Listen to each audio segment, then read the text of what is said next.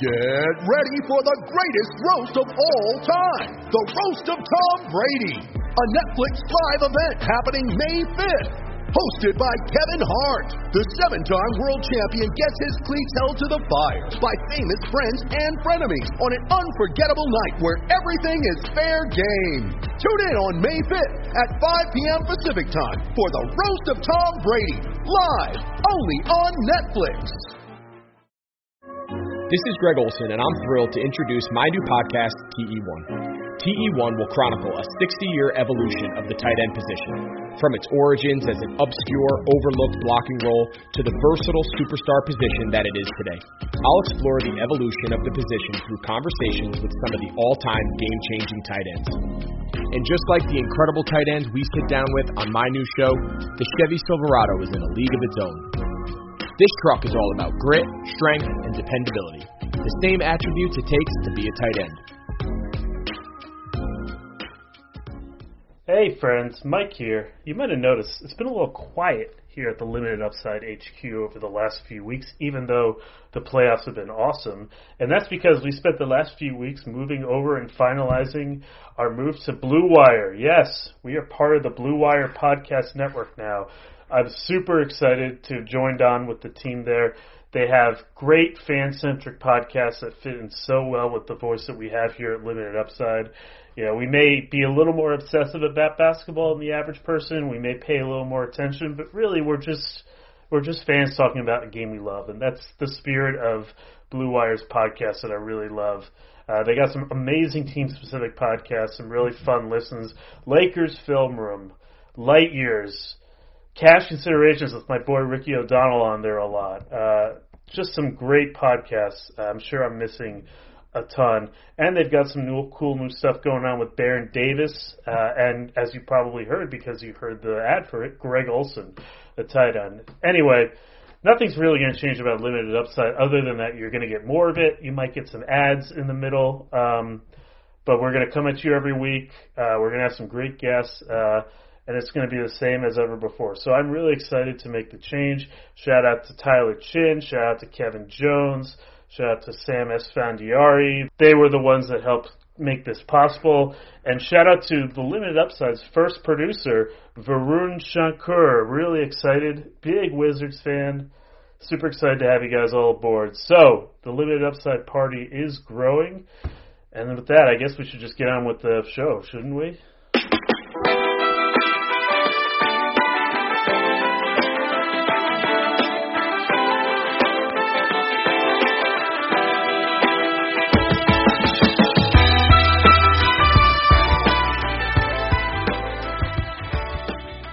Welcome back to the Limit Upside podcast. I know it's been a little while. We're sorry about that. We have been completing our much anticipated over to Blue Wire, uh, much anticipated move. Uh, to celebrate for our first podcast, we've got regular guest Ben Epstein. Hello, Ben.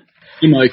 And we've got Michael Pina, another regular guest who now writes for GQ and pretty much every website on the internet. Is there a website that you haven't written for these playoffs? Great question, Mike. Um, I can't think of one. I'm just gonna. well, I I can SB Nation. Other than that, other than that, um, I was gonna go there, but then I didn't. I'll I'll I'll take the blame. Um, so anyway, let's talk about. It's, we're not going to talk about Houston, LA, even though that's I think the, one of the most compelling series in a long time because that game is tonight. But I want to talk about three different teams in this week's inaugural Blue Wire episode because I get the sense that this is the best kind of title race where every team's got a little bit of an issue, a little bit flawed, uh, and th- to me that's like really exciting. Um, but it is interesting. I can't remember the last time we've had a wide open title race like this. Um, so let's see. Where do we want to start? Do we want to start with the Bucks' demise? I know they haven't lost yet. Uh, they're down three one. They play. They probably will have played as you've you've listened to this, but they are most likely done this season. It's hard to believe that they're going to come back from 3-0 down. We don't know Giannis Antetokounmpo's status. Mike, I know you last summer, if I believe, you wrote a piece for SB Nation about how the Bucks really messed things up with the way they approached the summer, with the decisions they made, with the contracts they handed out. They capped themselves in. That take didn't look so good when they were 53 and 12. It looks quite good right now. so, give me, here's your chance to gloat. I mean, what does this, are you surprised at all by what Miami's doing? I'm not surprised. Um, I, I mean, this is kind of an indictment of how Milwaukee plays basketball, which is so rigid and I feel like it, it speaks to this greater thing that we're seeing right now across the NBA where versatility has always been wonderful or it's been wonderful over the past five years, but even more better, even more better.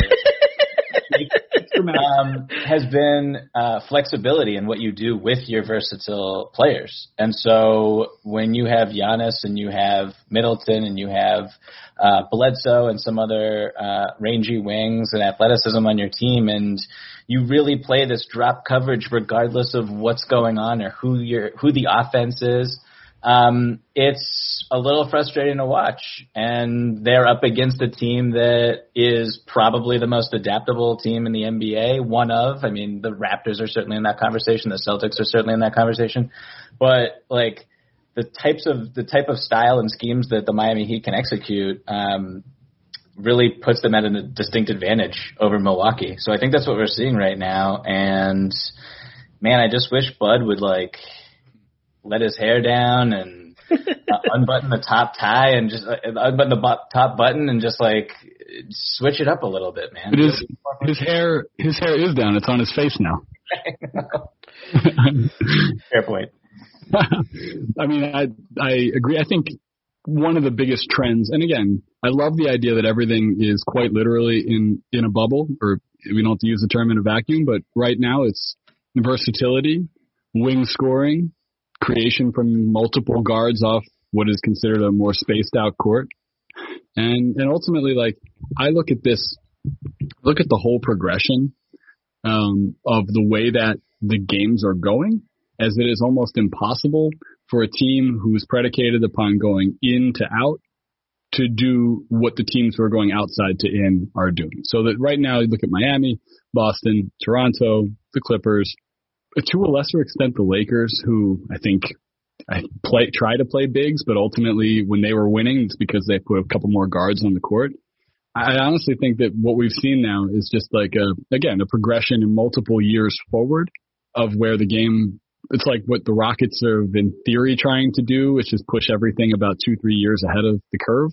And now everyone who's left in this bubble, which we're seeing play in and out you know, on a nightly and daily basis, aside from the Bucks, and Denver is sort of in their own realm because Jokic is such a unique character to have on the court. Yes, he's a big, but he's also a pass first perimeter player too. So I guess what I'm trying to get at is it feels like the team that's the teams that do that the best right now in the bubble are the Celtics uh, and the Heat, and and I wonder if that when they play each other, we're going to see one of the most you know cross mismatched series in NBA history. Quite literally, five guys guarding five guys. Uh, and when I say when they play each other, it's because the Celtics have already advanced. If you're listening to this, okay, um, all right, you're just trying to drink it. You're just trying to drink. I'm just playing. I'm just playing. But yeah, that that is that is interesting though to think as that like Giannis is a center. Mike, you've talked about this before. He's more Shaq than he is. Maybe he's not a center, but he's more Shaq than he is other players, right? He's modern Shaq. I mean, modern that's Shaq. how that's the way I look at him because I mean he's not catching the ball in the low post, but it's still the same sort of how the hell can I tell if this is a physical normal move versus like an offensive foul and this physical mm-hmm. like it, you see the same dilemmas of how he's officiating, how he's right. used. Well, can I ask you this, Mike or Prada? Uh, would a team be successful playing through actual Shaq right now? No, not through actual Shaq. Right. I mean, so why why is modern day Shaq any different? Why why are we why didn't more people see this coming like like Pina did?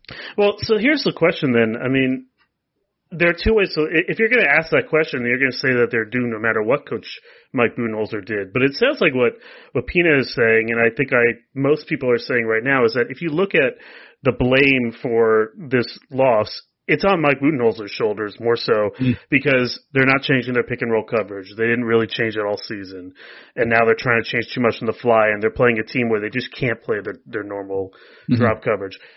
he's not playing Giannis big minutes. He just played Khris Middleton big minutes in the only game that he could. um, he lived, still, to, he lived to tell about it too. you know, I don't know if can you can it be both? Can it be that this team is fatally flawed and that Mike Budenholzer is the key reason for why they're lost at this stage? I, I Peanut, you dive into that one. I mean, I so basically kind of what you're saying a little bit is Mike Budenholzer is to blame for sure for some of his inflexibility, but also like was he forced to be inflexible because of Giannis's limitations?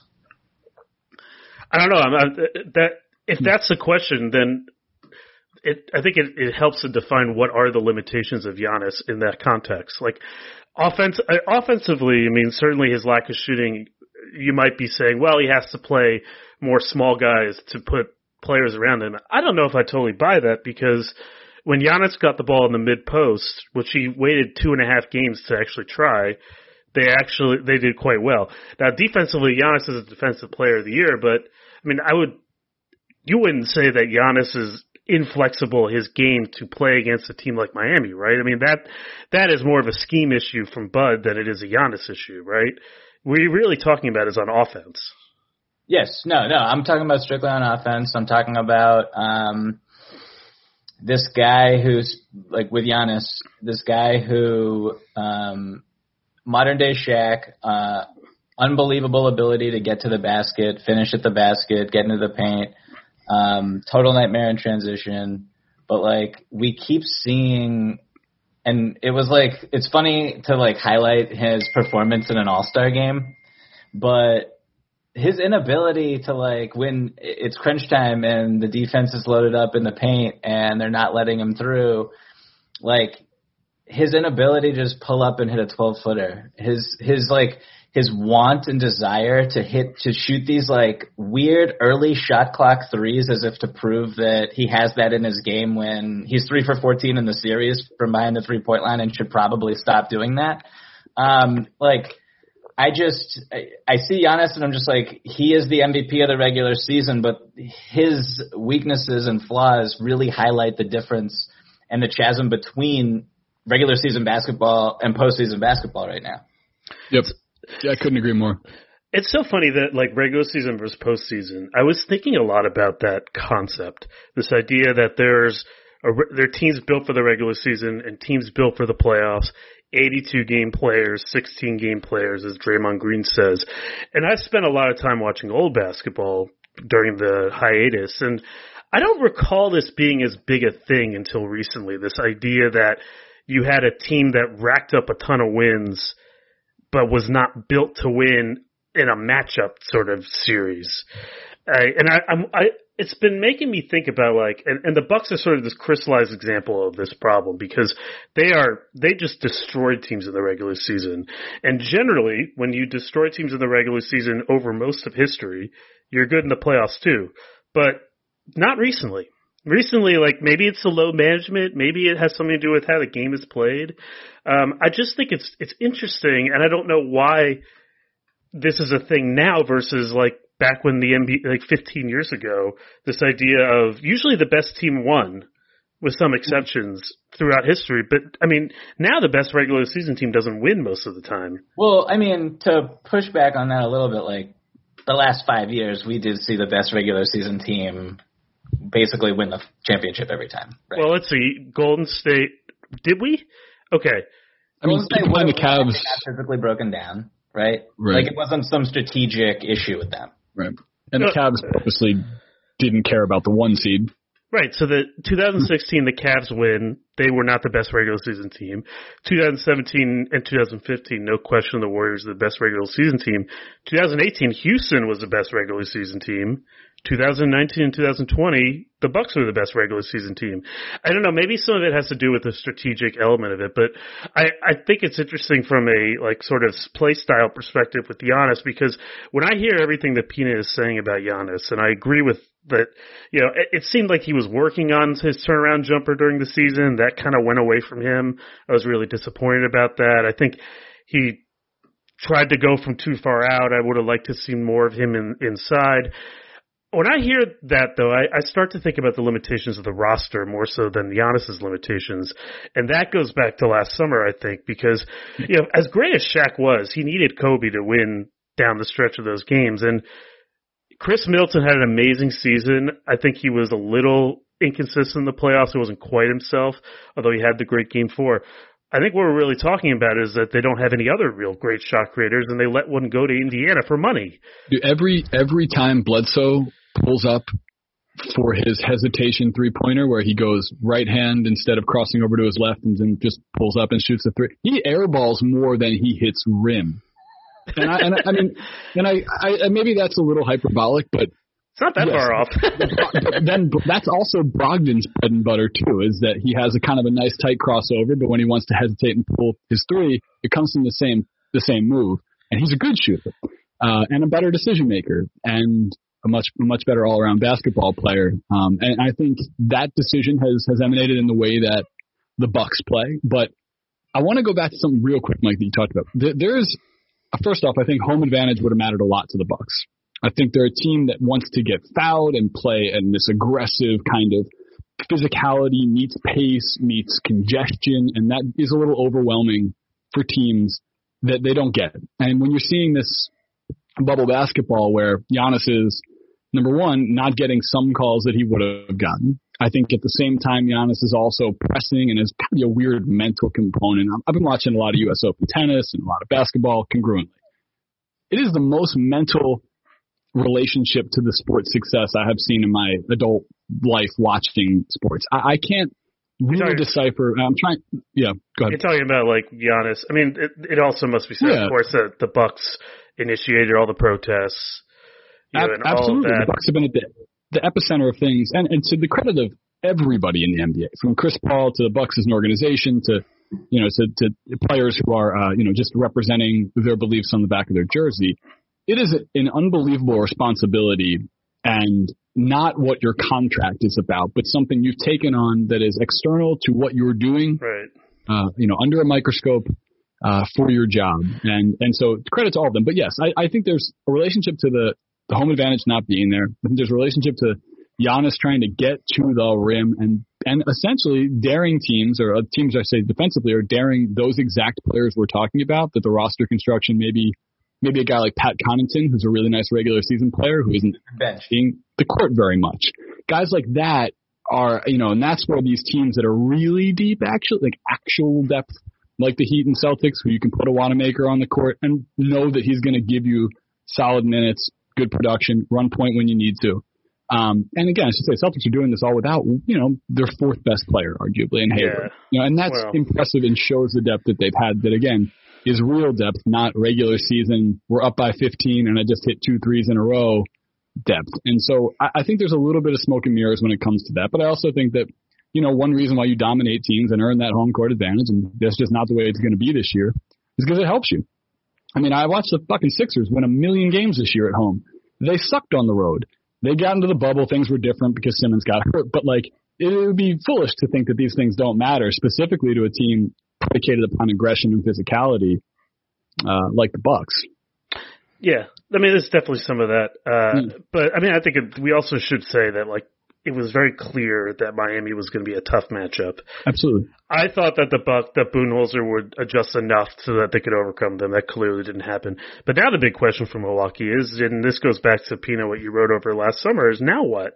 We're not. We don't even have to say Giannis Giannis's free agent situation. We don't have to do it from that perspective. Like it, he he's at an inflection point in his career. Like it's whether he decides to stay or not. Like you still missed a window, and now you have to maximize a window. You had the, one of the best players in the league. What do you do now? uh, I mean, that's a great question, man. Like, it's so funny.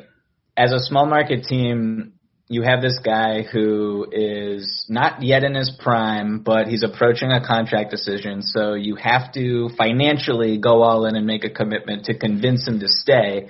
But if you mess up any one of those decisions in a way that you're locked into and you have this uh, issue that cannot be solved, all of a sudden he's like, uh, yeah, we, it was really awesome that we went really far in the playoffs um, the last couple years, but like we're locked in and now there's really no avenue for upward mobility because of the decisions that you guys made to convince me to stay in the first place.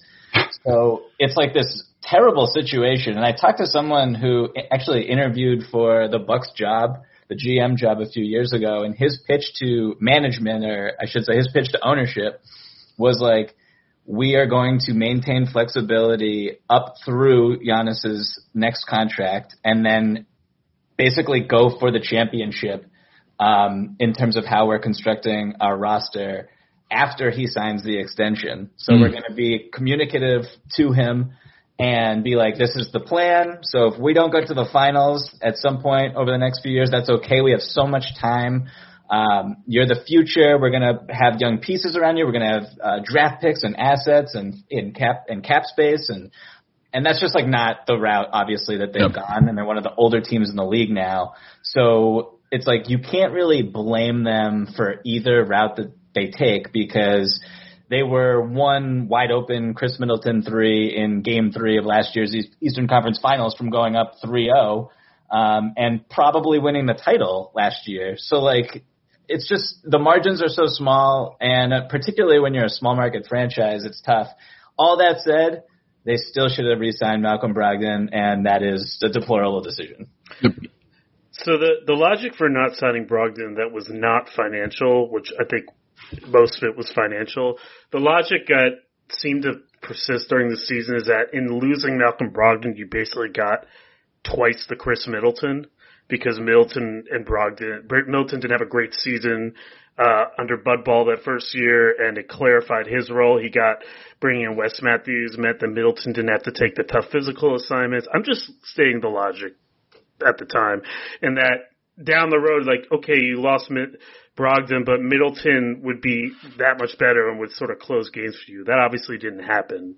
Um, but that I think was part of it. Now, your your your your friend who was talking about, or not your friend, but the person you're talking to about the pitch that he made. I mean, wouldn't wouldn't Giannis just be like, "Oh, that's cool. Well, you didn't win anything with me. I'm out of here," and then you end up with nothing. well, he didn't get the job, so I guess we sided with you there. Yeah. Um. Yo, so tell me more about your interview with Bryan Colangelo. I, I I think that you know one of the things that last thought on the Bucks, and Ben, I know you have to go, and then Mike, let's talk about the Clippers and Celtics. I think two, who would be my finals pick right now for what it's worth. Um, the Bucks start, had made a lot of unforced errors, I think, early in Giannis's tenure. Like we're talking like 2016, 15. The Greg Monroe contract really didn't work out. Um, they had to trade a number of draft picks to get off money for guys. I think like they made a lot of bad signings in John Henson. I think Miles Plumlee they gave a ton of money to. Uh, some of these moves, certainly like kind of the Jason Kidd, uh, as coach didn't work out. So I think they kind of were starting already behind the eight ball. And if you look at a lot of these guys that they've brought in, and a lot of the sort of moves they made, a lot of them have been like kind of we're adding talent and money, but losing age and draft picks. And now you look at their roster, they have no young talent really to speak of. Um, and, and versatility too, Mike. Like the multi-dimensional player, like Brook Lopez does one thing on offense now. Yeah. And one, you know, one thing on defense. And and Matthews is a one-dimensional player. And like this is this is where I see the the versatility relationship that the Sixers are in the same boat. We have all of these guys who can not dribble and not pass, but they can hit maybe an open shot, or they can play defense, but they can't play offense. And like that's not where the league is now, and that's not where basketball in 2020 is there's too much skill to have guys who don't have a fully, you know, vested skill set. Like, and the Bucks have a lot of those one-dimensional guys. I mean, they really do. And and they and those are things you can cover up through 82 games with a player as great as Giannis. I mean, that that feels pretty top level. Like you don't have to be the mastermind Prada or or the you know insider like Pina here to kind of see that like the, the Heat have more guys who can do more with the ball in their hand or when they don't have the ball in their hand and they're moving off the dribble. And, yeah. and same thing with the Celtics. Same thing with the Raptors. Same thing with the Clippers. Yeah. Real quick, like hmm. I was asked. So I I, I was did, did, a podcast earlier today with Ben Golliver, um, and we were talking about how where the series would be if uh, the two head coaches switched at the beginning of the season. Hmm. And like no offense to Bud, but Bam Adebayo, in my opinion, Bam Adebayo would never have become an All Star. Uh, Duncan Robinson would not have had the uh, historic shooting season that he did. Tyler Herro would probably be averaging like 12 minutes a game. I Actually, maybe he averages 12 now, but he would not have the same role. You know what I mean? Yes, absolutely. Um, and so this like culture of emboldening and empowering your players that Miami has throughout 82 games, that's what they use 82 games to do when they get to the playoffs. All these guys are ready and they're all ready for different roles and different responsibilities. Like the Milwaukee Bucks can't just be like, yeah, we're going to switch everything now because they didn't do that during the regular season. Yeah, see, that's a really important point, and that's uh, something I didn't really consider as much as I should have because. Yeah, you can't just suddenly. I mean, and, and you see Giannis when he was on Jimmy Butler in Game Three, I believe. Like he got screened very easily. like he didn't defend him well. Um, so yeah, that's a really good point. But um, that's the Bucks. We're gonna take a quick break, then we're gonna get back to talking about I think two teams that are kind of the inverse Bucks in terms of regular season versus playoff uh, upside. The Clippers and the Celtics. This is the limited upside podcast. Time is of the essence with the Prada family. We've got a two and a half year old toddler who is rambunctious and wild and all the great things that toddlers are. We've also got a seven month pregnant wife who is working currently, uh, so she's a superstar. And then you have me, who isn't exactly the best cook in the world. So you know what's been really nice is having DoorDash there to order food when everything else in our life is going nuts we just want to find something nice to eat for that night and get us through to the next day. DoorDash is the app that brings the food, you the food you're craving right to your door, and it's been a lifesaver for so many nights for us during the week. Ordering is easy. Open the DoorDash app, choose what you want to eat, and your food will be left safely, out, safely outside your door with a new contactless delivery drop-off setting. Choose from your favorite restaurants. I'll shout out the Main Event in Plainview one of our favorite places to go before the pandemic, and now a nice place to order from on DoorDash. But you can also get other national restaurants like Chipotle, Wendy's, Cheesecake Factory, or you can get some of your local favorites. Just open the DoorDash app, select your favorite spot, and your food is on the way. And right now, our listeners can get $5 off and zero delivery fees on the first order of $15 or more when they download the DoorDash app and enter code BLUEWIRE. That's $5 off your and your order and zero delivery fees on your first order when you download the DoorDash app in the App Store and enter code BLUEWIRE. Don't forget, that's code BLUEWIRE, B L U E W I R E, for $5 off your first order with DoorDash. The Limited Upside podcast is sponsored by Sunday Ticket. Sunday, Sunday, Sundays are coming back in the NFL. With NFLSundayTicket.tv, you can stream every live out of market NFL game every Sunday afternoon on your favorite devices. Plus, you get Red Zone and DirecTV Fantasy Zone channels. Never miss your favorite team and favorite players. No matter where you live, NFLSundayTicket.tv is your key for the most glorious Sundays ever. Use the promo code BLUEWIRE at checkout to get 15% off your subscription Visit NFLSundayTicket.tv and use promo code BLUEWIRE. Okay, Limited Upside Podcast. Ben is gone. Uh, Mike Pina is still here. And let's talk about the Celtics. I know you're very excited about this. You are a you are from the Boston area, so just so everybody knows you're you're biased. You have been high on this team for a very long time.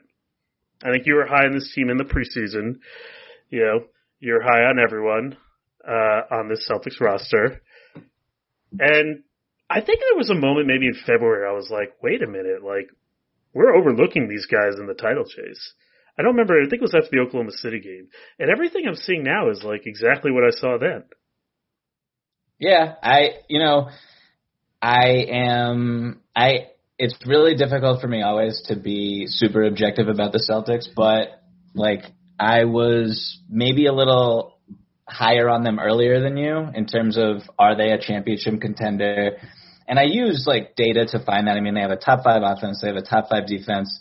Um, there was a little concern about uh, you know who would be that guy in the playoffs because in terms of primary offensive option and uh, you know at the time when you're talking about like January-ish, February-ish, is that kind of yeah.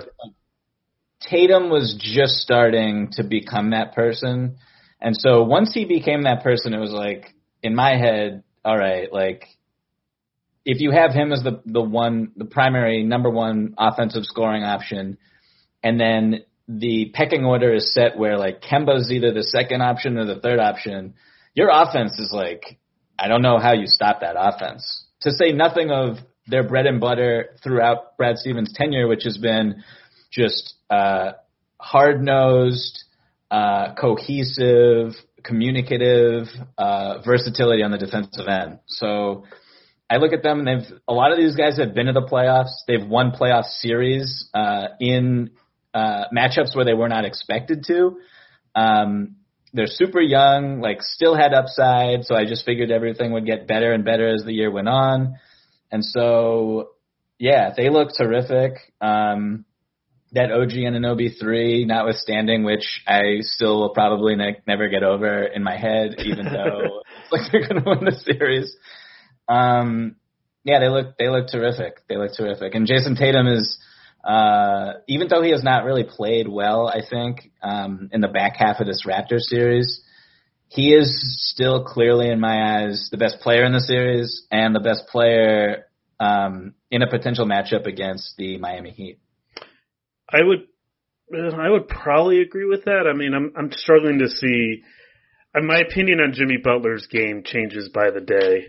You know, he's just such an interesting player. But you know what? It, the the moment that really kind of clicked for me with the Celtics, I think they were playing Oklahoma City. It was a game in February, and I remember you noticed this at the time, and I remember thinking this. They they were involved in a really close game at Oklahoma City on a Sunday afternoon, and they were they were trying to figure out how to score. And every single time they went at Danilo Gallinari. Do you remember this game?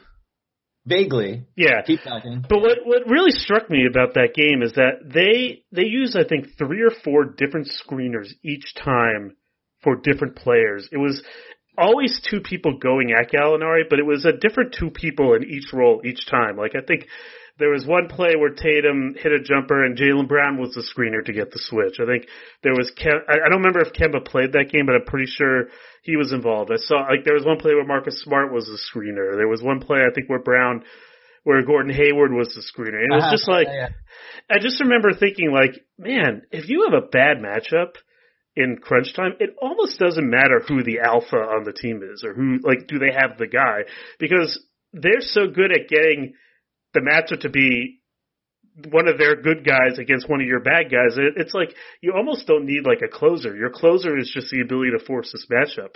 And that versatility, I remember thinking to me myself, I was like, oh wow, you know, that's going to be really difficult for any team to deal with in a playoff series. How do Yeah. you plan that?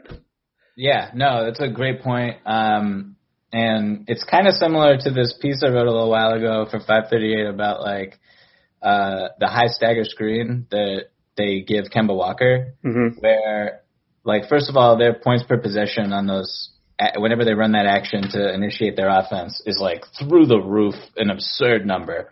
And you watch the film, and it's like the first screen is to get a force a switch, and Kemba all of a sudden Kemba has uh, a, a weaker uh, defender on him who's has to suddenly defend a pick and roll immediately. Mm-hmm. It's just like last night, or what I don't know when this will air, but in their most recent in Game Five against the Raptors, they run this play. Rob Williams sets the second screen and he flips it, and I think it was like maybe Terrence Davis who had to uh, defend the action, and it was just like he was completely lost. Like Yeah. I had no idea what was going on, and Kemba just like skirts his way to the basket, past Marc Gasol for a layup. Like, so that action right there, I don't know how you defend it, and I think that that is like to speak of nothing about like Jaylen and his ability to just catch and go to the basket and and hit spot up threes, and Tatum's step back, which is just like uh just an unfair move at this point. Like that action is unguardable in and of itself, and yeah, they're they're a very lethal lethal basketball team right now. And the, the beauty of it too is that it forces. I mean, Toronto's defense is so good at sucking in off the wing and kind of packing the paint collectively, but because of the way Boston plays, there's they're able to isolate Marc Gasol or Serge Ibaka and pick and roll defense. That's why Toronto went to that uh, Pascal at the five, OG Anunoby at the four lineup. Which, I mean, I would say that worked, but then they just they just had Jaylen Brown roll on screens and they couldn't suck it. I just it's so difficult. I I think we all thought that this was a possibility if you look at sort of the collective talent they had. I was worried that those guys would get in their way too much, that there would be sort of pecking order issues before this season, that none of those guys are elite passers, so was it just going to be sort of a lot of off the dribble shooting? But they've really gelled, I would say, Brown, Tatum, and Kemba in particular, and I would add Smart to this. I guess the four world championship guys have gelled in a way that I didn't expect, and now it's just, I mean, they don't have a lot of depth. They, I, here's a question for you: How much do you think they really miss Gordon Hayward? Because I, I like don't know if he's really as important as his rep suggests to that team.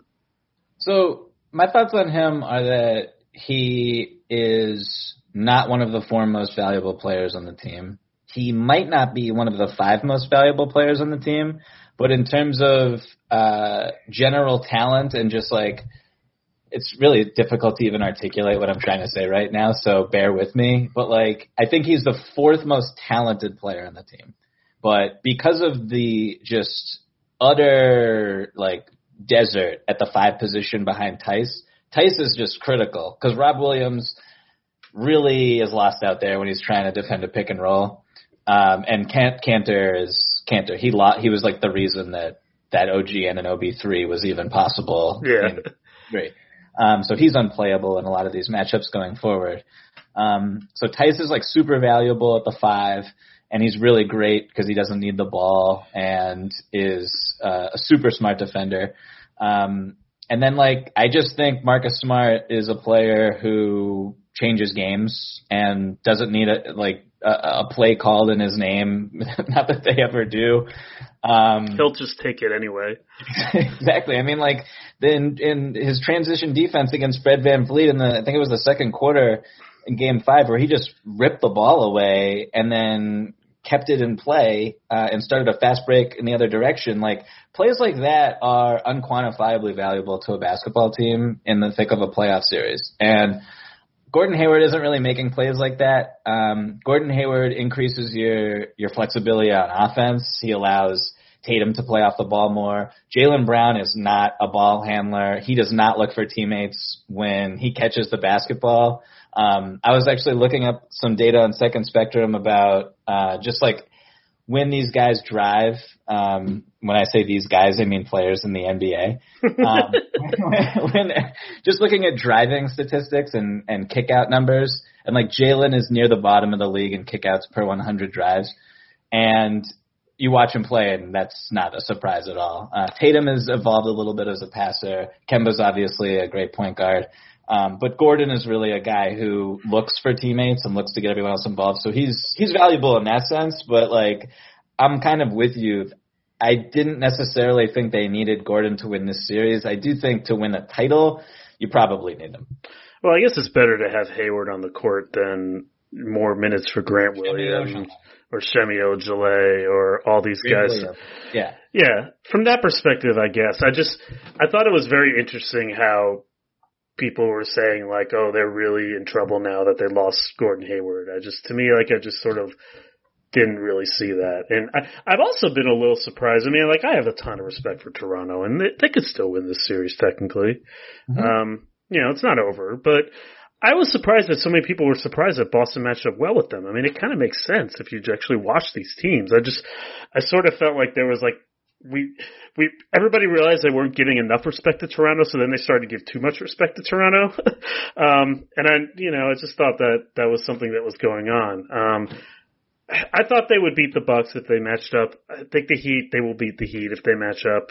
Um, I think that, you know, I think Miami's a really good team, but I, I just think there are too many problems that you know, Miami's got some weak points on, def- on defense that Milwaukee just isn't exposing, and I thought they would expose more like their point of attack defense from a point guard. Like, I don't think they're gonna. I think they're gonna struggle to guard Kemba in that series. And you know, after that, then who knows? I mean, it's possible. Again, if if you're always going, you're you're not you don't have the guy, but you're so good at creating the conditions on both ends, by the way, because they have all those scram switches on the back end to mm-hmm. kind of keep Kemba out of uh, these key plays late uh, on defense. If you're just always have a have the ability to create a favorable matchup, like that's a about as good as having Kawhi Leonard. I I guess yes, we'll see. nice. Uh, I would I would rather have Kawhi Leonard. um, I I do think you you know you bring up an interesting point about Kemba and the scram switching, and I've been surprised personally that Toronto has not gone after him in a way that you usually see. For example, like you know in a in a late playoff game, you'll see like LeBron try to run a four one pick and roll, and I don't I just don't understand. I mean, they've gone to it a little bit here and there, and Kemba, to his credit, is a feisty defender who gets in you and is especially like when Pascal Siakam is the the the, the scorer who's trying to go at him. Like there's a fear of committing an offensive foul. I think in a lot of guys' heads when they go at Kemba Walker. Um, but I, you know, I would imagine that that'll be something that Nick Nurse is looking at in the film and being like, we should go to this more often. But again, or not again, but like he called out Pascal Siakam after Game Five in a way that was pretty surprising to me, and it doesn't even. I mean, all of us is moot if Pascal is going to score 15 points in, in, Game Six. So yeah, yeah, it was interesting what Nick Nurse said about Pascal. You know, I'm always I'm a Pascal fan, um, but you know he has not had bad. A, he's been bad. He hasn't had a good series. Although it's it, it's actually funny. I think he's had a worse series on defense than offense because one. Of, I mean, he's had a bad series on offense. Um, but one of the things that Boston has done really well, if you kind of really zoom these plays back, not zoom, rewind these plays back, is that Pascal's, their defense is so dependent on Pascal just flying all over the place.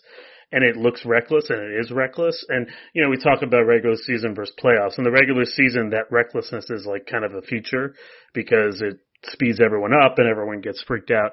But I think Boston's done a really good job of kind of running different cutters into different spaces, different sort of planned cuts. I think Marcus Smart has been great at this, where it takes advantage of Pascal running wildly on defense and his tendency to sort of lose sight at the first line moment and then try to make it up all of it with like this rapid closeout. I think they've really exposed that that weakness of his uh, in this series, and that's a big reason why I think they've been able to get a lot of open shots. You know, obviously their on-ball play is good, but if you kind of watch the swing, swing, and the actions that they're doing at, behind the ball, chances are at some point Pascal is a step late to start the rotation, and then he's caught flying all over the place. Um, I think that was a big key to game one. Uh, what was the game that Marcus Smart had like a six threes in the first half? Game two. Or second half. Yeah, that was a big key to that game. Um, to your point about Kemba, I think Toronto's trying and they can't do it. Like Boston's finding ways to mix to make it easier for him. They're switching out of these these actions. You're seeing a lot of times if they bring Kemba's guy, they'll have someone make a scram switch before it happens. Mm-hmm. You know, that's what happened at the end of what was the game where Pascal went at Smart and Smart stripped him and nearly had that amazing play to to throw it from out of bounds the behind the back. Was that game one or game two? Yeah, one of the two. I mean, that was together with me, Mike. Yeah, that was a play. If you watch it, I think um, Half Court Hoops on Twitter noticed this 1st mm-hmm. That was a play that was supposed to target Kemba, and the Celtics just moved Kemba around so that Smart was the one that was switching. You know, that's great coaching at Boston. Um, so I don't know. I mean, I think they're trying. I think it's tough. Uh, you know, maybe Pascal, maybe Jimmy Butler will be better at it than Pascal will be. You know, and then if if they play in the next round, maybe that that'll be the case. But I don't know. Uh, maybe not. um, I think that the I think Pascal, everything you said about his defense, um, like the closeout numbers are still really high in this series as they've been throughout the regular season and in the first round.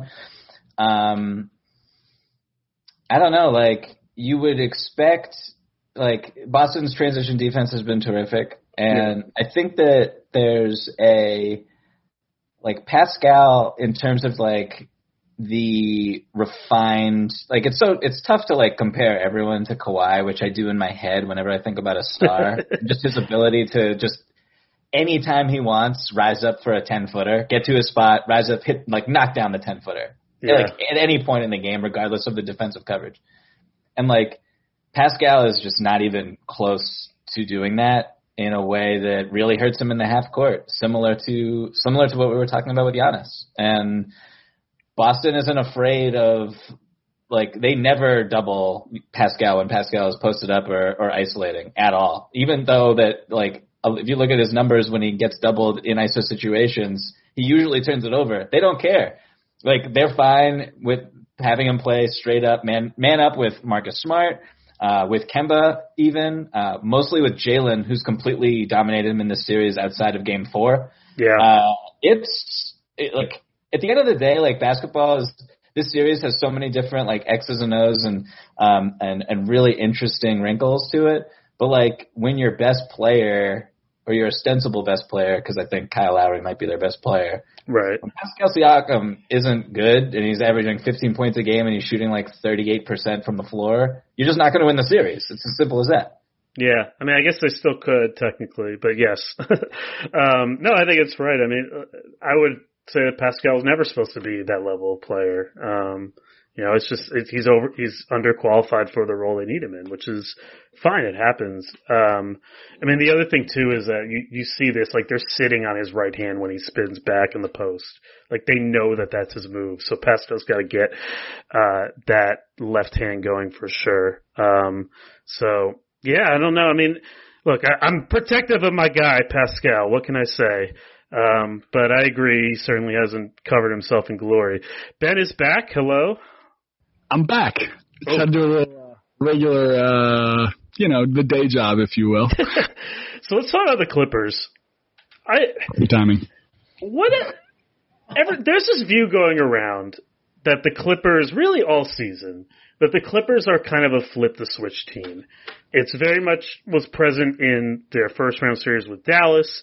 You look at some of the losses they had in the regular season, the blowout game two loss to Denver, the fact that they were trailing most of game three until like kind of the final stretch. This narrative keeps coming back up because you look at that team man for man and it looks dominating. They someone said they, they kind of play like a team that's already won three titles, which I thought was really funny. I forget who said that. um, True. um, I don't know if I totally buy it. Like, I think the Clippers have more flaws than we let on, them than are let on. Like, I, Okay, can I ask you? Can I ask you, Mike? Do you do you not believe in them having the switch, or that switches exist? I believe switches exist. I think, I think generally what I would say, and this, and this is where maybe Pina can tell me if I'm wrong. I think that we too much is attributed to an ability to flip a switch, and not enough is attributed to this team's really good, but they've got problems that are hard to overcome by any switch switch flipping. Mm. And I think the Clippers, there are element. I think a lot of their problems are the type that we would associate with flip switching, but I think there maybe are more inherent in their personnel, um, and in the some of the players they have, and and some to some degree the personality of their superstars.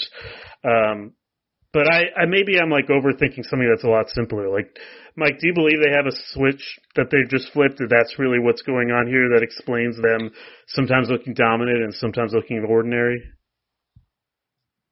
Yeah, that's a really good question.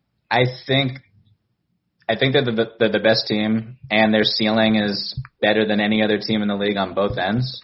Um, but like my thing with the Clippers is I don't, and maybe one of you guys can elucidate me here, but like, what is their identity? Like, w- like when I think of the Lakers, for example, like they have AD, they have LeBron, but like I know their identity. It's like we want to run because our half court offense sucks.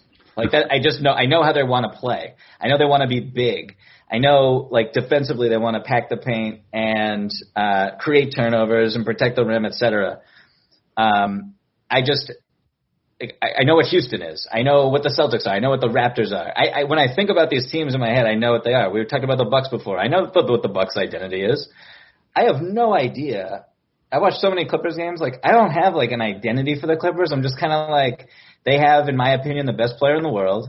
They have a guy who finished third in the MVP last year, who's very, very good and might be one of the better players when we're thinking about one Bs uh, or Scottie Pippens in the NBA right now. And so they'll be fine because that's the recipe. But like, what is their identity? Yeah, that's a great question. I think it's also teams that rely, or at least again during the regular season, so much of the footprint of the Clippers is the second unit they bring in. It's not the starting unit. The series two weeks ago, Zubac was a much bigger part of it, and I feel like even and again, I'm, I guess the question to that question is: Is it is it bad to not have a core identity? I was just about to say that. I was mean, just about to mention that because I mean, you mentioned the Bucks. And I mean, we just spent a whole segment talking about how the Bucks had too much of an identity. Well, well, I would say real quick, like the Bucks just have the wrong identity. okay, well that's fair, but I mean, let's not beat around the bush here. Like in some ways, aren't we kind of talking about Kawhi? This is a player who takes one out of every three games off during the regular season. it's kind of hard yeah. to build an identity, you know. 100%. You know, and it, I think that's sort of um, something that is somewhat taken for granted when you look at the teams that Kawhi has played on in his career. A San Antonio team where he could kind of be just a hired gun that kicks ass, and everybody else is the culture guy. And then that Toronto team, I think, is really underrated how much they have an identity. Look at what they've done this season, and so they just need. The Clippers didn't have have that infrastructure in the same way, and I think it must. I think it's something we took for granted a little bit. Definitely, definitely, yeah. yeah. So go ahead, Mike. Paul George is just kind of like, yeah, we hang our hat on defense. Doc Rivers last night is like, defenses are are. I don't know if he used the word identity, but that's what he was basically trying to say. And I was thinking to myself, like, that's not at all what. Who thinks about defense? I know their defense is really good, but like, who thinks about defense when you think? Uh, correct me, Mike. Do you disagree with that? Like, well, I know that they have great defensive players and Pat Beverley and and Kawhi obviously and Paul George, but like I don't really think about defense when I think about it. I just think like they've got a lot of really great players. I think about the Lou Williams, Montrezl Harrell pick and roll, and like it mm-hmm. just all will eventually work. yeah. but, unless it doesn't. exactly. Yeah, I mean, it seems like it's kind of it's like a car that you trust to get you from point A to point B, but that ultimately it might not be the smoothest ride the entire time. And at other times, the air conditioning's blasting and the music's working well, and you're like, oh, I'm in a pretty good car. This works pretty well. Bad analogy, but the point is that it hasn't. Broken. Yeah, that's a bad analogy. I'm not going to. No, it, it, it hasn't. It hasn't. what I'm trying to get at though is it hasn't broken. Like we we talk about the Clippers as if it's like when things are going bad that they're somehow not still a title contender when they are, and then when things are going well, the reason why we think they're a title contender are very apparent. So it's like I'm not sure, and that might go to the whole uh, relationship to not having a single identity, and that they have you know two of the best six men of the last whatever decade on their team, and that they come in together, and that when they come in, it completely changes the way that they play basketball. Yeah. And the, the, the Clippers are not a team that brings bench players off to maintain a quote unquote identity and like you know you uh, you know uh, give some time to your starters to relax as then they come in and the, the game is more or less the same. They do that to change. I mean, Doc's amazing at this, but they they change the rhythm of games really well. Now sometimes it doesn't work. Like the second quarter uh, yesterday, it worked, but in the, the first quarter and when they made their first subs, and I think Kawhi played maybe like 10 or 11 minutes or whatever it was of the first. He may even play the entire first quarter. But they, they substantively change when you take a guy like Pat Beverley out and you bring a guy like Lou Williams in. Like, I can't think of more polar point guards. And so right. I think the flow of the team changes with that. The flow of the team changes less when you decide which one's going to be your primary scorer, if it's Paul George or Kawhi. They, they get their buckets in the same places. Um, and so I think they're really interesting in that way. They're like they have diametrically opposed pieces and they have unbelievably complementary pieces that can change basically the trajectory of any game they want by bringing two players off the bench who are high octane offense while still maintaining two of the best perimeter defenders or three if you count Beverley when he's in. And so like I just think they're unique. I think their identity is that maybe they're a little bit of a chameleon and that ultimately sometimes it looks ugly and sometimes it looks really pretty. And think that's why it's different when you juxtapose that with all these other teams we're talking about, who, who like Mike said, or Pina said, he knows who they are. He knows what their core beliefs are. uh, from a strategical standpoint. It's funny I, when you when you say that I think of the Celtics, not the Clippers, the hmm. chameleon nature, and we talked just about them. Yeah. Um, I mean, see, my, to, to Pina's question about like what did you think their identity was defense? I mean, that seems like a relic of the preseason, right? Where you look at, oh my God, they have Paul George and Kawhi. They have the best wing defensive tandem since Scottie and Michael, mm-hmm. and they've got Beverley, and you know that how are you going to score on them? Blah blah blah. That seems to me like where that comes from. It should be noted that they've had a lot of weird injuries. Some of them that they thought they'd have, and some of them that they didn't.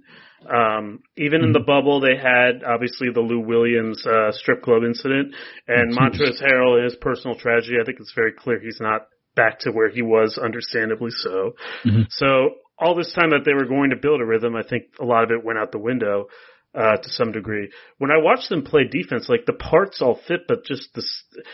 I wrote about it on the newsletter uh, when looking at that Dallas game from Game Four, and I saw a lot of that in the last two games against Denver. Like they just sort of the communication levels aren't there. The familiarity isn't there. So they'll they'll freelance so much on defense, and not everyone's on the same page with how they're freelancing uh, to some degree. And so it, it their their transition defense is their weakest quality, and I think that's the area of the game where you need the most coordination. I mean, I don't think it's an accident that Boston is the best at this.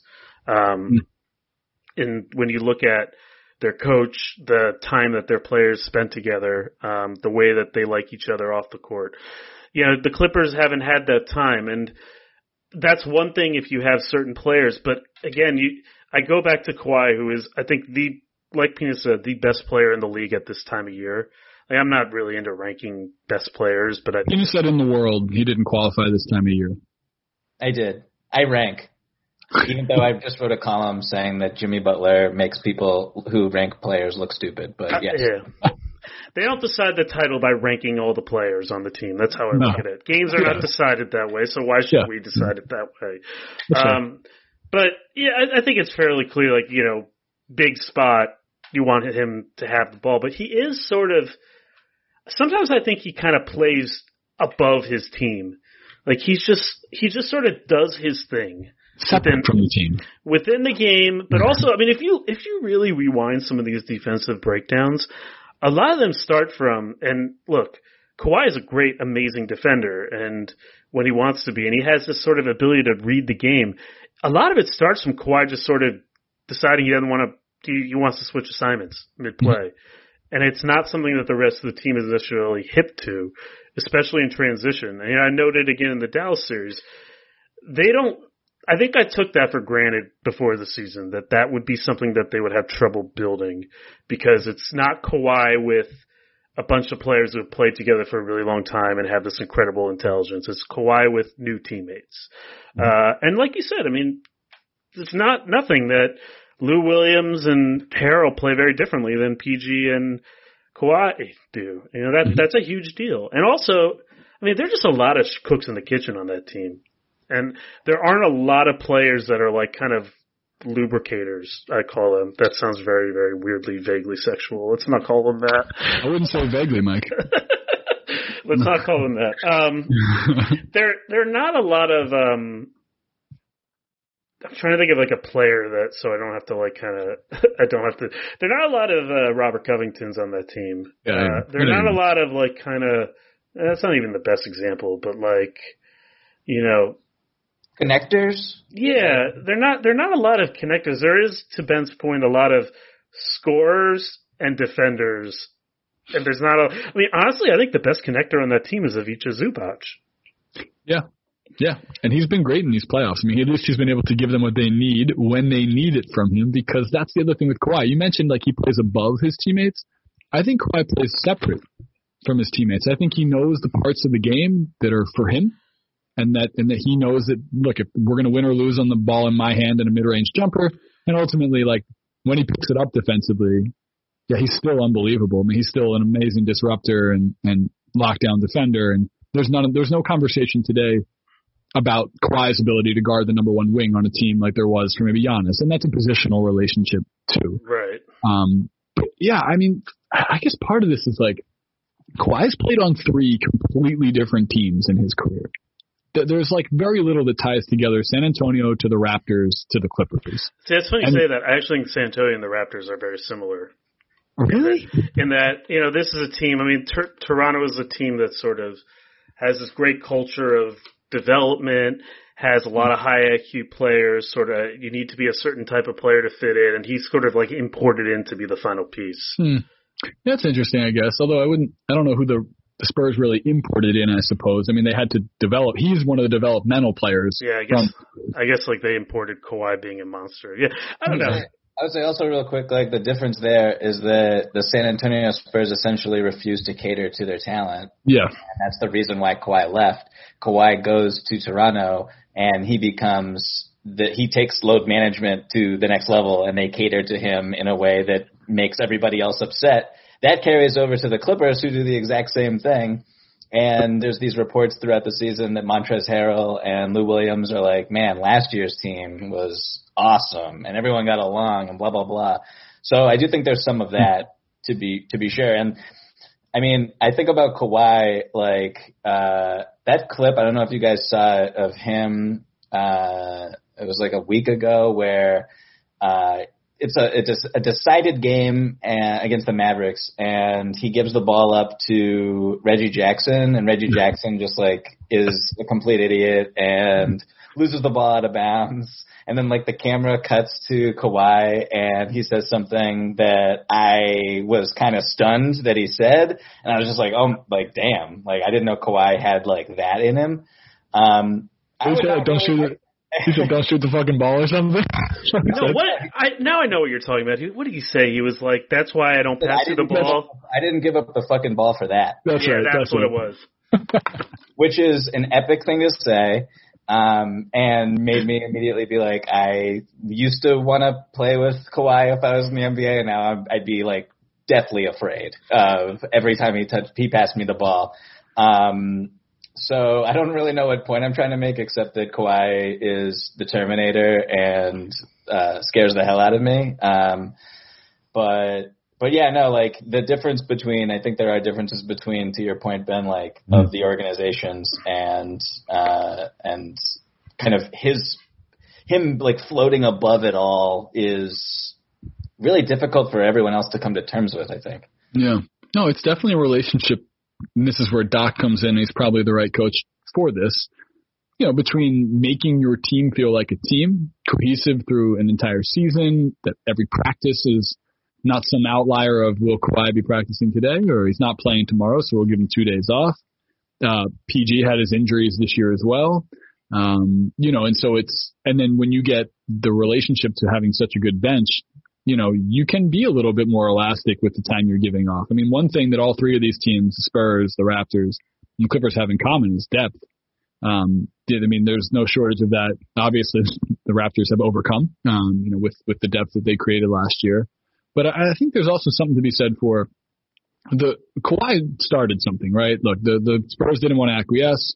Load management's now just firmly a part of the NBA. And the Spurs were doing load management with guys like Tim Duncan and Ginobili before this, but never a singular star who was arguably the best player in the world taking this. In fact, if you look at Giannis right now, as his body is is breaking down, and Doncic's body, again, ankles are ankles, but they're more susceptible the weaker they get. There maybe is a relationship to not wanting to win 70 games or 65 games like the Bucks did, and every Euro step is a little bit more pressure on the right ankle of Giannis, and that the NBA is changing around these things that work. This is why so many people are rooting against the Rockets, while I root for them because right because people don't want to see a game like this become you know the preeminent style um so I, I think it's definitely interesting to see like stylistic creativity and organizational willingness all coming to a head and it being all circulating around the same guy you now two years in a row and i can't think of a situation in nba history where the same player was sort of the apex piece of the equation in the league for two different teams and two different conferences in back to back seasons. Maybe Mike, you know, maybe Prada he's got a Rolodex in his head, but it just feels like we're in such uncharted waters when it comes to like, yeah, maybe Kawhi just does play separately or above his teammates. Maybe that's the best way to win the title. I mean, the only thing I can think of is obviously LeBron when he switched Yeah. games, Durant, but it is a modern phenomenon. Now, all Yeah. that said, and it's I think it's worth kind of going back to the original point that we mm-hmm. started with.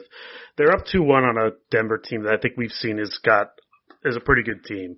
Yeah. Maybe not a team that they should be struggling with. I kind of disagree. I think Denver's pretty good and a tricky matchup for the Clippers, but still, they face. I think Dallas was, I think, the best team that lost in the first round. Is that a fair point? Yeah. I well, when, so. when, they had when they had Porzingis healthy, yeah. I think da- Dallas. You know, you look at their point differential; they were much better team than the record. I mean, that's a really tough first round matchup. They did eventually put them away. So it might not be so bad, really. I mean, it seems like they're still in pretty good position. I just think that all the stuff we're talking about is just built into what their package is. You know, mm-hmm. they don't, they, I think that they, if you look at it too, like Kawhi is probably their best passer too. I mean, like that's not an I that that's a weakness, right? You know, and he's improved his passing like I think considerably this year. I think it's been the biggest growth in his game. And I think it's no accident that Zubac has played the best with him because you know his pick and roll play has really improved. But I, I don't think a team ideally wants him to be their best passer, right? Like that's just right. not that. So that's a weakness. Um, and like we said, they sort of don't have those sort of glue pieces that connect everybody together other than I think Zubac. I mean, some of the, they have good role players. I think Landry Shamet could have been that. I think they were expecting more from him this year and it just hasn't happened. Um, so they, that's a weakness. Those are things that they need to overcome. They're not as easy, as simple as like kind of the names on the back of the jerseys. But I mean, that's why I think Clippers Celtics would be such an interesting finals matchup because you've got one team that has more talent, but it's, has trouble fitting it all together. Whereas I think Boston, their best players fit together so well. And I think you look at their depth, it's not quite where it's at. Um, what's going to matter? Um, so I don't know. I just think that I think that's if you're asking like why the Clippers seem to be sleepwalking, I think the best the best answer is that you know despite the fact that they have a lot of names, they don't have a super cohesive team, and that's just that's the bet they've made. They've got so much talent. Um, they can you know, defend, they have great one-on-one defenders, but they don't have guys that kind of connect the team together, and that's just why it sometimes looks amazing and sometimes looks a little bit underwhelming. I don't know. To me, that's just that's a that's a part of what the team is. No, and like real quick, it's like the if you're comparing the Clippers to the Lakers, real quick, it's like both teams basically added, uh, basically reshuffled their entire rosters um, LeBron was there the previous year, but they had AD. They're completely different. And like the difference in, and this is like this thing I wrote, Mike, for SB Nation about like chemistry and, and that this thing that's like really fascinates me, but it's like LeBron, things kind of come together and everyone knows what they're supposed to do and, and how they're supposed to behave in the hierarchy of the team, um, with LeBron on the team.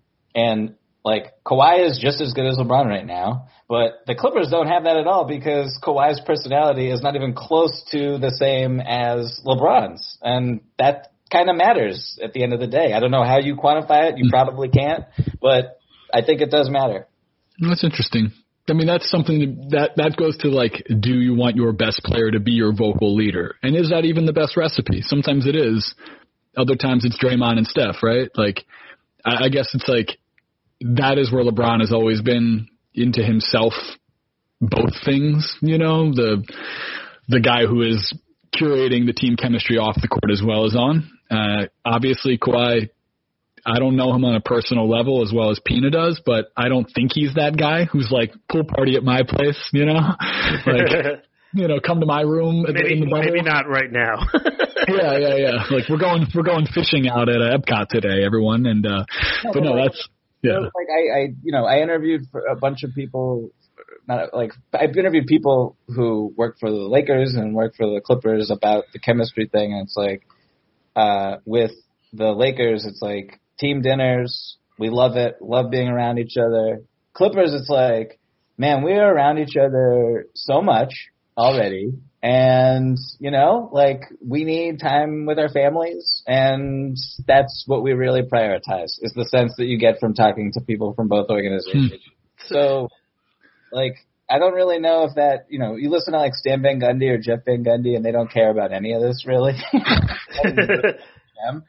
um, but I think it kind of does matter. And I say this as someone who thinks that the Clippers, if they were to play in a series, would beat the Lakers in like five games. But like, I just think this stuff does matter. Well, it's it's funny. I mean, even going back to those great Celtics teams of the '60s, didn't they used to say like 15 players, 15 cabs?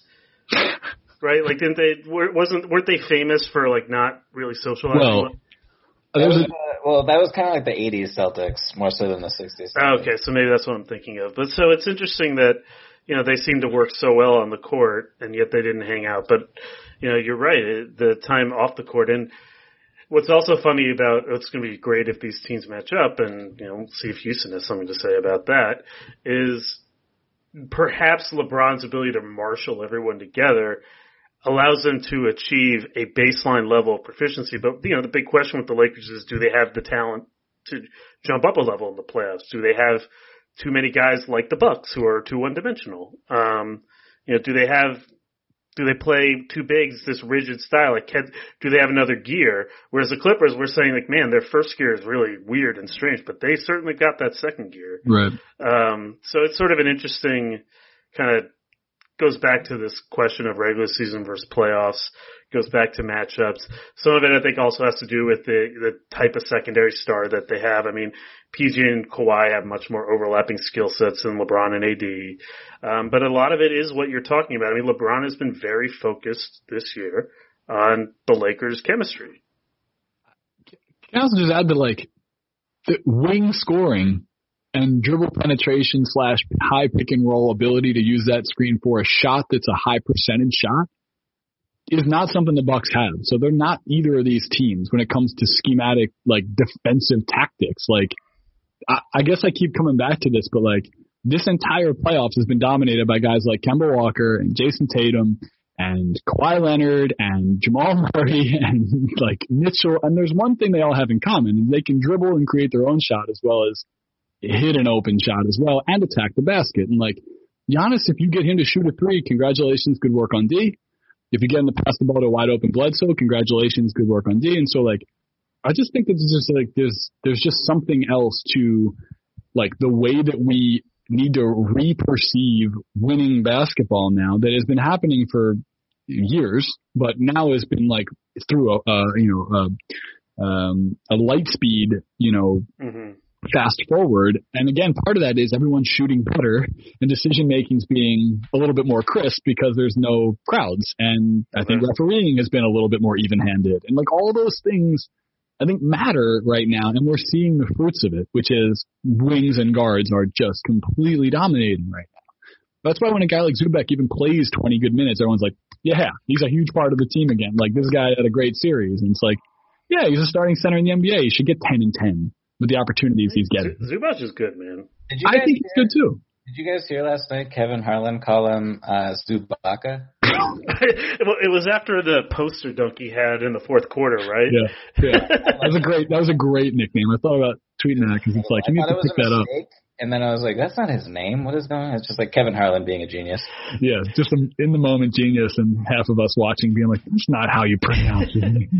Speaking of that crew, did you do you notice how every time Reggie Miller talks about Nikola Jokic, he says the Joker Nikola Jokic did this. He always says the Joker first.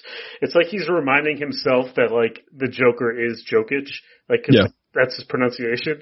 Like it's always he, every single time. It's great branding it's definitely recognition so he doesn't screw it up and pronounce it incorrectly. you know, it's we all have our little cues to to make sure we remember. I mean, like names are getting harder to say in the NBA. Uh, there are guys like Giannis who have last names that still to this day no one on the TNT set can pronounce except for uh, Ernie. So like. You know, he's only the best player in the league for two straight years, but it's cool. Like no yeah, one's learned how to say his name. so uh, if it takes a mnemonic device for Reggie Miller to be able to pronounce uh, an All-Star center's name, then like I'm for it. All right. Well, with that, uh, let's. I want to kick it back to Michael Pina. Uh, if you have any final thoughts uh, on these playoffs and what we've talked about, uh, I think it's been a really interesting conversation. I just love how open these playoffs have been. Playoffs have been fun. Um, I mean, I just don't want to. I'm a very superstitious person when it comes to all this. So, like, all of the Celtics talk that we had today, I hope does not come back to bite me um, at all.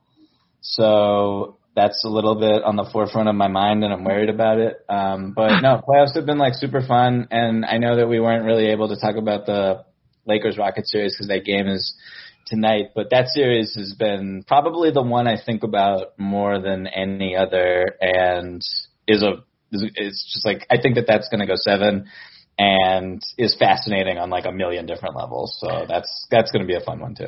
You just had a 538 piece on the Rockets, right? That just went up.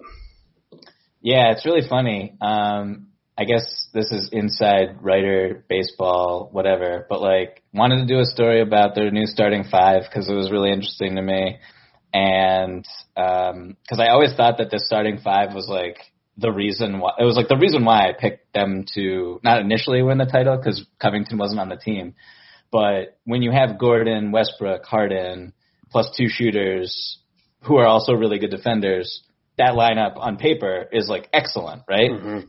And then I'm like looking, I'm like writing this really positive uh, piece. Like the pitch was like, yeah, this lineup is like the reason why the Rockets are going to win it all. And then I'm like going through the data and I'm like, man, Russell Westbrook is just like really dragging this lineup down. yeah, that's always the problem of like writing assignments for like when the news changes so quickly, like in the playoffs. Like his game two just completely ruined everything. So yeah. I had to reframe the whole piece. Um, so shout out to Russ. uh, no, like yeah, their starting five is is is fascinating to me and I think we'll eventually see uh, Frank Vogel switch up his starting five to kind of match up with them a little bit better. Yeah, he already eliminated Dwight from the rotation. It's little things, right? Each game there'll be a little bit smaller progression for, for claims that he did not mean to, but Markieff Morris was playing so well. Wait, wait ben, ben, did you say dewotation? Yeah, no, could have. That's how I remember how to say his name. Uh, okay. so, you say, no. so you have to say DeWote, DeWote, DeWote. I can't even say it the way Man, you said it. Crushed yourself right there. Yeah. Um, no, but yeah, I, I I agree with Pina. By the way, I've been completely entertained and also like consumed with thinking about this Lakers Rockets because I feel like there's just long term ramifications of anything the Rockets do at this point um, just given like the trajectory, everything we've talked about of the league and the way that they've, again, that Morey seems to figure out little things like, hey, Covington's a really, really good, whatever you call them, like lubricator. Um, and then, and then, and then ultimately though, it's let's, like, let's scratch that name. Okay, fine, fine. he's, a he's a glue guy. He's, he's definitely the type of player that if you watch him play enough, you like him more and not less. And that's the same thing with PJ Tucker. And I think the other part of this is both LA teams came into this season with really high expectations arguably that they were going to meet in the Western Conference Finals almost regardless of everything else. And then to see a team like Denver and a team like the Rockets, who are very different in their own right, but push these teams in completely different ways is great. Stylistically, it's awesome. And then the last part of it is Russ has been like a Bledsoe on steroids in a negative sense. And yet they're still right in this, and you can see with just like a slightly better game from him, or one where he decides to attack the rim instead of taking the open three, like they win last game too. Like he doesn't trust his body. He doesn't. I completely. Dude, there was a play where he went up uh, baseline last game. It's game two, you're saying. Game two. Sorry, game two. Yeah, yeah game three all happened. In game two, he went baseline, left corner to right, and LeBron gave a half ass like he wasn't going to go meet him at the rim. And Russ, in a normal sense, like three, four years ago, two hand yokes on him, just like cocks back and dunks right on him. And, and you could tell that LeBron wasn't going to contest. And the Russ went for like a half ass uh, reverse layup and missed it. And I thought to myself, wow, either he doesn't have the spring anymore, or like Pina just said, he doesn't trust that if he goes up for it, he's going to get to the point he needs. And that goes hand in hand with pulling up for threes, taking jump shots. It means he doesn't get to the free throw line, means he doesn't get to the rim, which means Russell Westbrook doesn't really have much of a flow or, or sense on on the offensive side of the ball, um, or defense for that matter for the Rockets. And so, yeah. you know, then and plus Eric Gordon's playing great, and so like that's your secondary scorer from the guard position who can shoot threes. Yeah. More to come on that, I'm sure, in the next uh, pod or two. Yeah. I will say, you know, maybe this is there's a lot of noise to this effect within the league, and you know, maybe there's something to it. And but I just think everyone's being a little prisoner of the moment by saying this is like a battle for the future style of basketball. Like I just I can't see teams replicating what Houston does so easily. I mean, the Celtics don't do a far off version, right? Like I, Theis, Theis isn't a center. Yeah, but the the cells actually move on offense. Yeah, yeah, yeah. That's they- true. That's true. it- That's true. They don't just stand there. Like I don't know. Maybe I maybe I'm Yeah. just maybe I'm wrong, and maybe like if Houston I mean, succeeds, it- like If Houston wins the championship, which is definitely a possibility, and 538 I think has them number one or number two in Yeah. odds to win it all. Um, I mean, we've already seen it financially, right? Like the teams do not value monetarily the, the five men who can't shoot 3s Mhm. So right. Well, that, that'll just get accelerated, and there will be guys who are no longer in the league when their current contracts expire. Totally. um, which is that's what it is. That's evolution. But is is that okay? uh, The last thing I know we all have to go, but is that really what we're saying? We're saying Houston may change the trajectory. I mean that that trend's going to happen whether they win or not. I thought it was more like, I man, think I- accelerate it. yeah, Yeah, I that's thought right. it was more like, oh, we're going to have one ISO score and everyone else is just going to stand around watching him. No, because Mm. Harden is Harden. Right. One James Harden. Yeah, And, and we're going to go six, seven, and under. Like instead of we're going to try to find really good shooting big men or guys like Bam Adebayo, and we're going to move a lot. Um, all right, so maybe I'm like misunderstanding the conversation because I think if if it's like just like oh we're you can't have fives men who can't shoot. I think we're going to get there regardless of what happens to Houston. Yeah. Yeah. All right. Well, we'll talk about that another time. I used to uh, be the the uh, head of uh, a basketball league for six feet and under in Los Angeles. So maybe well, the NBA is just moving to a slightly graduated uh, version of that, six seven and under. Um, but I will say also, last thing on that, PJ Tucker and Covington are unique body builds too. There aren't a whole lot of them in the NBA. Either. So Are there any other of them? uh, I don't know if there are any other of them. yeah. Right, right. So like they have a lot of pretty singular guys, Yeah. and good on Morey for figuring out how to get them all on the same roster. Yeah, by the way, PJ Tucker's 35, um, so I don't know how much longer he's got. But also, I mean, this is what I wrote about in February. Like, ball containment is rim protection. Yep, yep, That's the totally. bottom line. Anyway, this has been a great first episode with Blue Wire. Thanks to Michael Pina, who, uh, anything else you got coming that you want to plug? I assume you're going to have Uh, three things out tomorrow and five things out on Friday. yeah. Uh, just not sleeping at the moment. Um, not sleeping, drinking a lot of coffee. Like it's four o'clock, and you guys can see like it's really out of control. Um, but no, uh, I have nothing specifically to to plug because it's constantly changing in my life. it's it's it's too bad we don't have um video option on this podcast because we would have missed uh Pina's wife uh giving him the coffee run in the middle of the podcast. kind of like that clip of what's that news clip where the guy comes in and is like Yeah, the, with the the- babysitter with the kid. kids. I just I think of this as like uh Pina's like the soccer player who goes down and like someone comes in with the spray. They're just like spray the leg, spray the leg. All right, it's good to go. Get him back in there. Yeah. anyway, Ben, uh, Yep. I had take care. I've got I actually have a 5:30 piece I'm working on the WNBA, which I really need to start.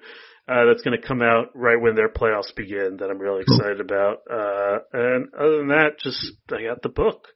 Yeah, the book, the book, man. man. Got the book to start. So I don't have I don't have anything either, by the way. But if you want insightful um, comparisons of tennis and basketball, come find me on Twitter.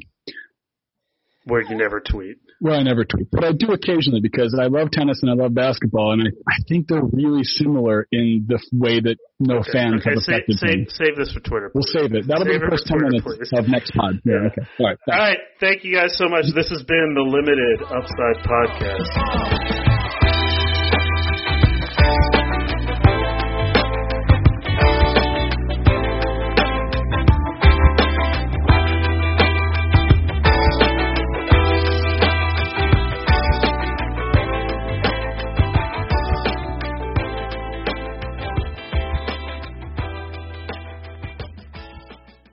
The wait is finally over. Football is back. Holy crap, football is back? That that really snuck up on me. Anyway, you might not be at a game this year, but you can still be in on the action at Bet Online. Bet Online is going the extra mile to make sure you can get on the, on every possible chance to win this season. From game spreads and totals to team, player, and coaching props, Bet Online gives you more options to wager than anywhere else. You can get on on their season opening bonuses today and start off wagering on wins, division, and championship futures all day, every day. Head to Bet Online today and take advantage of all those great sign up bonuses. Don't forget to use promo code BLUEWIRE at betonline.ag. That's BLUEWIRE, B L U E W I R E, all one word. Bet Online, your online sports experts.